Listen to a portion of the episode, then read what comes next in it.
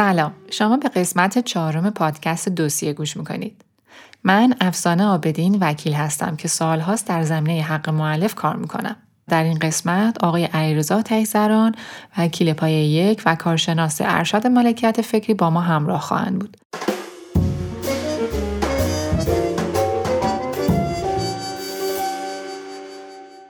خب تا اینجا حقوق معنوی رو توی سه قسمت با مرور یه مصداق عینی با هم بررسی کردیم و بعد از اون هم در مرجع دوم و سوم خیلی مختصر گفتیم که حقوق مادی چیه و چه اقسامی داره. توی این قسمت قرار حقوق مادی رو بررسی کنیم و یک اشاره کوتاه برای یادآوری به حقوق معنوی داشته باشیم. این کار رو با پرونده نقض حقوق مادی و معنوی یک قطع عکس از مجموعه زنان قاجار متعلق به خانم شادی قدیریان توسط هفت نامه همشهری جوان انجام میدیم. خانم قدیریان هم در تهیه این قسمت به ما کمک کردند.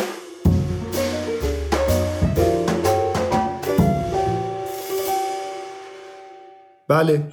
همونطور که خانم آبدین گفتن در این قسمت نقض حقوق مادی یک قطع عکس رو که متعلق به خانم شادی قدیریانه بررسی می‌کنیم. خب خانم شادی قدیریان جزو عکاسان خوشنام و موفق کشورمون هستن که سبک کارشون فاین آرت و استیج. از سال 77 که ایشون اولین نمایشگاهشون رو توی گالری گلستان برگزار کردن تا الان آثار و مجموعه های زیادی از جمله غرب از شرق، زنان قاجار، هیچ هیچ و مربع سپید تو نمایشگاه متعدد داخلی و خارجی و فستیوالا و بینالای مختلف به نمایش در اومده و از غذا در بین آثار ایشون همین مجموعه زنان قاجار شهرت جهانی بسیار زیادی پیدا کرده. مباحثی مثل تقابل جنگ و صلح، نقش زنان در جامعه و به ویژه گذر نقش اونها از جامعه سنتی به مدرن از جمله مفاهیمی هستند که تو آثار ایشون طرح میشه و ما رو به فکر کردن بیشتر وامی داره. آثاری از ایشون تو مجموعه های دائمی معتبرترین موزه های دنیا از جمله بریتیش میوزیم، د ویکتوریان آلبرت میوزیم لندن، مرکز جورج پومپیدو پاریس، LACMA لس آنجلس، اسمیتسونیان واشنگتن، Fine Art Museum بوستون، موموک وین، موزه هنرهای معاصر خودمون تو تهران، موزه پرگامون برلین و و و نگهداری میشه و تو حراجی های بزرگی مثل سادبیز، کریستیز و بونهمز به فروش رفته. خب حالا که یه آشنایی مختصری با ایشون و سابقهشون پیدا کردیم شاید بهتر باشه از خودشون بپرسیم خانم قدیریان میشه لطف کنین در مورد سبک کارتون مجموعه زنان قاجار پیام اصلی این مجموعه و همچنین هزینه ها و سختی هایی که تو تهیه این مجموعه متحمل شدین. و از همه مهمتر احساستون وقتی دیدین اون فریم روی جلد این مجله به این صورت منتشر شده برای ما بگید. منم سلام عرض می‌کنم خدمت شما و شنوندگان محترمتون. در مورد مجموعه عکسای قاجار باید بگم که این مجموعه رو من برای پایان نامه دوره لیسانسم کار کردم. در حدود 23 سال پیش دقیقا سال 1376 موضوع این مجموعه در مورد تقابل بین سنت و مدرنیسمه. یا رفت آمدی که ما, ما به عنوان انسان امروز به گذشته داریم و برمیگردیم. و همونطور که گفتین سبک کار من عکاسی استیج هستش یا همون عکاسی صحنه سازی شده و در این نوع عکاسی عکاس صحنه رو بازسازی می‌کنه. پس قاعدتا احتیاج به یه لوکیشن یا استودیو داره و وسایل نورپردازی و دوربین حرفه‌ای و همینطور وسایل صحنه و اگه احتیاج باشه مدل.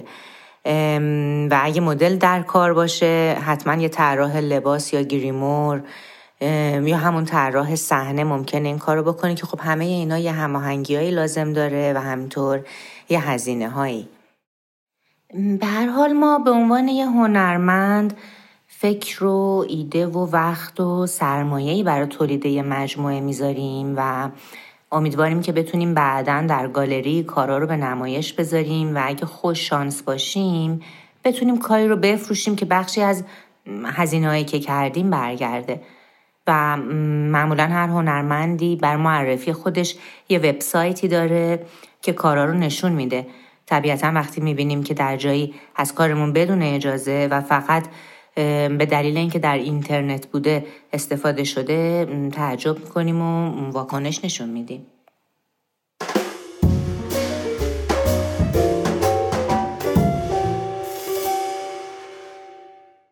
ممنون خانم قدیریان. پس همونطور که متوجه شدین برای خلق یک اثر ممکنه هزینه ها و وقت زیادی صرف بشه. به طور مشخص خلق یک اثر عکاسی در سبک استیج مستلزم صرف و وقت و هزینه های زیادیه. ایده یک پروژه که معمولا از دقدقه های هنرمنده مدت ها ممکنه تو ذهن اون هنرمند پرورش پیدا کنه نوشته بشه اصلاح بشه و بعد به مرحله اجرا در بیاد در این مرحله همونطور که خانم قدیریان اشاره کردن باید برای تشکیل یه تیم حرفه‌ای هزینه هایی صرف بشه مثل اجاره لوکیشن، لباس، تجهیزات، حضور یک تیم مثل گریمور، مدل، طراح صحنه، طراح لباس و موارد دیگه. و وقتی بحث خلق یک مجموعه مطرحه یک زمانی تعریف میشه و اون تیم در طی چند روز، چند هفته یا چند ماه مشغول هستن و باید اون هزینه های تعریف شده بهشون پرداخت بشه. علاوه بر این اون اثری که خلق میشه نتیجه تجربه سالیان هنرمنده که برای کسبش سالها وقت گذاشته و هزینه کرده. یعنی اثر نهایی که ما می‌بینیم و گاهی خیلی ساده ازش میگذریم و بدون اجازه ازش استفاده میشه براش زحمت زیادی کشیده شده. گاهی هنرمندها برای تأمین مالی انجام همون پروژه با مشکل زیادی مواجه میشن. شاید گاهی حتی قرض کنن. اینا رو برای این میگم که بدونیم با یه کپی پیست کردن داریم چیکار می‌کنیم. خب حالا بریم سر پرونده این قسمت.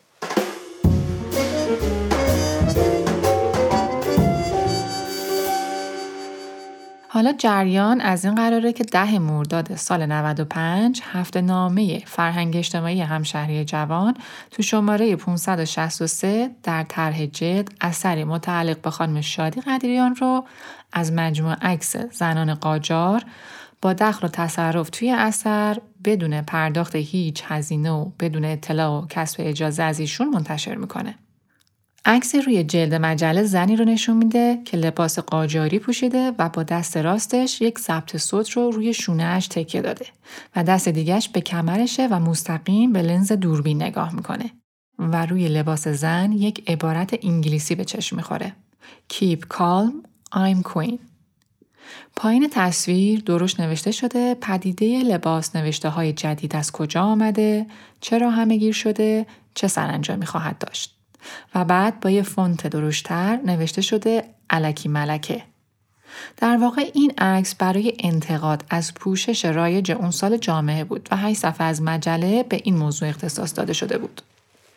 البته این نکته رو هم اضافه کنم که عکس کوچیکی از قبل تغییر و بعد تغییر توی مجله درج و در کنارش نوشته شده بود طرح از آقای طراح و زیرش اضافه شده بود بر اساس عکسی از شادی قدیریان.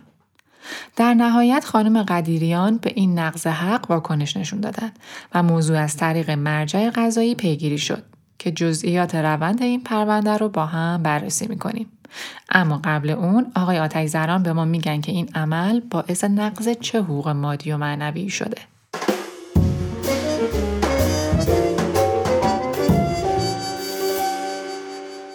مرسی خانم آبدین خب حالا ببینیم مجله همشهری جوان با این کار یعنی این نحوه چاپ عکس و دخل و تصرفی که توش اعمال کرده چه حقوق مادی و معنوی رو نقض کرده در مورد حقوق معنوی چون تو اپیزودهای پیشین پادکست تو پرونده عکسهای آقای کاوه گلستان بهش پرداخته شده اشاره گذرایی می‌کنیم و فقط به ذکر همین نکته بسنده می‌کنیم که با توجه به ذکر نام عکاس داخل جلد نشریه حق سرپرستی یا همون حق احترام به نام و سمت پدید آورنده نقض نشده.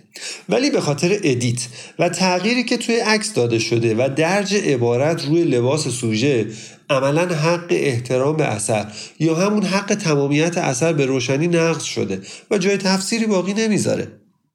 و اما در مورد حقوق مادی. ببینیم چه حقوق مادی با این عمل نقض شده.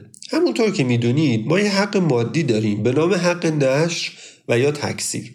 و یه حق مادی دیگه داریم به نام حق توضیح و یا همون حق پخش. نشر و تکثیر یک اثر که تو قانون خودمون تو ماده سه قانون سال 48 بهش اشاره شده در واقع هر عملیه که منجر به ساختن و تهیه نمونه های دیگه از اون اثر میشه. بهش حق نسخه برداری هم میگن. خیلی واضحه که مجله با استفاده از اون عکس روی جلدش و انتشار تعداد زیادی از اون نسخه حق نشر و تکثیر پدید آورنده رو نقض کرده. توضیح یا پخش اثر هم که تو همون ماده سه جزو حقوق انحصاری پدید آورنده ذکر شده همون عرضه اثر به عموم با ارائه مصادیقشه. یعنی همون فروش هر شماره از نشریه. در واقع مجله با چاپ عکس تو هر نسخه حق نشر و تکثیر اثر رو نقض کرده و دوباره با ارزش برای فروش هر نسخه حق توضیح و یا پخش اون. با توجه به عدم کسب اجازه و نبود قرارداد و توافقنامه بین صاحب اثر و مجله این کار انقدر واضح انجام شده که واقعا دیگه جای تحلیل و تفسیر باقی نمی‌ذاره و نقض این حقوق بدیهیه.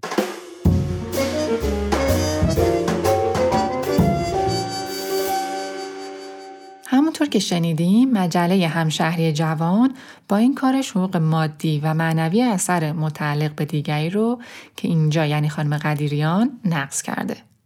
خب حالا راهکار چیه و مشخصا در این پرونده چه اتفاقی افتاد؟ مهمترین مسئله آگاهی و اطلاع صاحب حق از حقوق خودشه. یعنی هنرمند صاحب حق بدونه که چه حقوقی داره و اگر این حقوقش نقض شد امکان این رو داره که به مراجع قضایی مراجعه کنه بنابراین خانم قدیریان به دلیل آگاهی از وجود قوانین تصمیم گرفتن با کمک وکیل موضوع رو پیگیری کنند تا اینجا مفصل گفتیم که ایران دارای قانونی به نام قانون حمایت از حقوق معلفان، مصنفان و هنرمندانه که حقوق مادی و معنوی رو پیش بینی کرده و در صورت نقض این حقوق ضمانت اجرای کیفری مشخص شده. ببینید ما وقتی می‌خوایم یه دعوایی رو مطرح کنیم این دعوا یا ماهیت حقوقی داره که در نتیجه برای طرحش باید یه دادخواست بدیم و به دادگاه های حقوقی مراجعه کنیم یا ماهیت کیفری داره که باید شکوایی تنظیم بشه و به مراجع کیفری مراجعه کنیم. مراجع کیفری هم دو مرحله داره. اول موضوع توی دادسرا مطرح میشه و اگر پرونده به صدور قرار جلب به دادرسی که قبلا بهش می‌گفتن قرار مجرمیت و بعد هم به کیفرخواست منجر بشه به دادگاه کیفری صالح ارجا پیدا می‌کنه. و البته در مرحله دادگاه شاکی می‌تونه مطالبه ضررروزیان ناشی از جرم رو با دادن دادخواست هم انجام بده. حالا اینجا بیشتر وارد جزئیات نمیشیم. بنابراین ما اگه بخوایم دعوای نقض حق معلف رو بر اساس قانون سال 48 مطرح کنیم چون ماهیت این قانون کیفریه اول موضوع در دادسرا مطرح میشه اما به کجا و کدوم مرجع قضایی باید مراجعه کرد دادسرای فرهنگ و رسانه مرجع سالهیه که به این جرایم رسیدگی می‌کنه. در واقع یک دادسرای تخصصی برای رسیدگی به جرائم مربوط به حق معلف. برای همین انتظار از این مرجع به عنوان یک مرجع تخصصی بالاست. یعنی انتظار میره دادیارها و بازپرسهای مستقر در این دادسرا از آگاهی کافی در زمینه حق معلف برخوردار باشند و با اهمیت موضوع و تا حدی هم با زمینه های مختلف هنری آشنا باشند. نه اینکه حتی الفبای حقوق معلف رو ندونن و اصلا هیچ اطلاعی از دنیا و فضای هنر و هنرمندان نداشته باشند و اهمیت نقش هنر در فرهنگ و پیشرفت جامعه رو ندونن. در غیر این صورت عملا وجود یه مرجع تخصصی برای این موضوع معنی نخواهد داشت. در واقع هدف از تشکیل یه مرجع تخصصی همینه دیگه که نسبت به موضوع از آگاهی و تسلط بیشتری برخوردار باشه. برگردیم به موضوع خودمون. پس پرونده با استناد به ماده های 19 23 و 25 قانون 48 مبنی بر ارتکاب به دو جرمه نشر و پخش اثر متعلق به دیگری و دخل و تصرف و تغییر و تحریف در اثر دیگری در دادسرای فرهنگ و رسانه مطرح و به یکی از شعبه های بازپرسی ارجا داده شد. متن ماده رو که بهش اشاره کردم توی اینستاگرام می‌ذاریم تا بتونید مطالعه کنید. اما به طور خلاصه ماده 19 حق احترام به تمامیت اثر رو بیان می‌کنه و تصریح می‌کنه که تغییر و یا تحریف اثر ممنوعه. و ماده 25 هم برای متخلفین از این ماده مجازات حبس از 6 ماه تا 3 سال رو پیش بینی کرده. اینجا کار مجله یعنی اضافه کردن یک عبارت انگلیسی روی لباس مدل مصداق بارز دخل و تصرف در عکس و نقض حقوق معنویه. و اما ماده 23 مربوط به نقض حقوق مادی اثر و بیان می‌کنه که هر گونه استفاده بدون اجازه از حقوق مادی منجر میشه به مجازات حبس از 6 ماه تا 3 سال. پس استفاده از این عکس به عنوان اثر دیگری یعنی خانم شادی قدیریان بر روی طرح جلد مجله و بعد هم پخش و توضیح مجله از مصادیق نقص حقوق مادیه. خب فعلا تا اینجا مسئله رو مطرح کردیم که چه حقوقی نقض شده و چه اقدامی صورت گرفت. توی قسمت بعد به این مسئله اشاره می‌کنیم که مجله چه دفاعیاتی رو در دادسرا مطرح کرد. مثل همیشه انتقادها و پیشنهادهای شما در ارائه برنامه بهتر به ما کمک می‌کنه.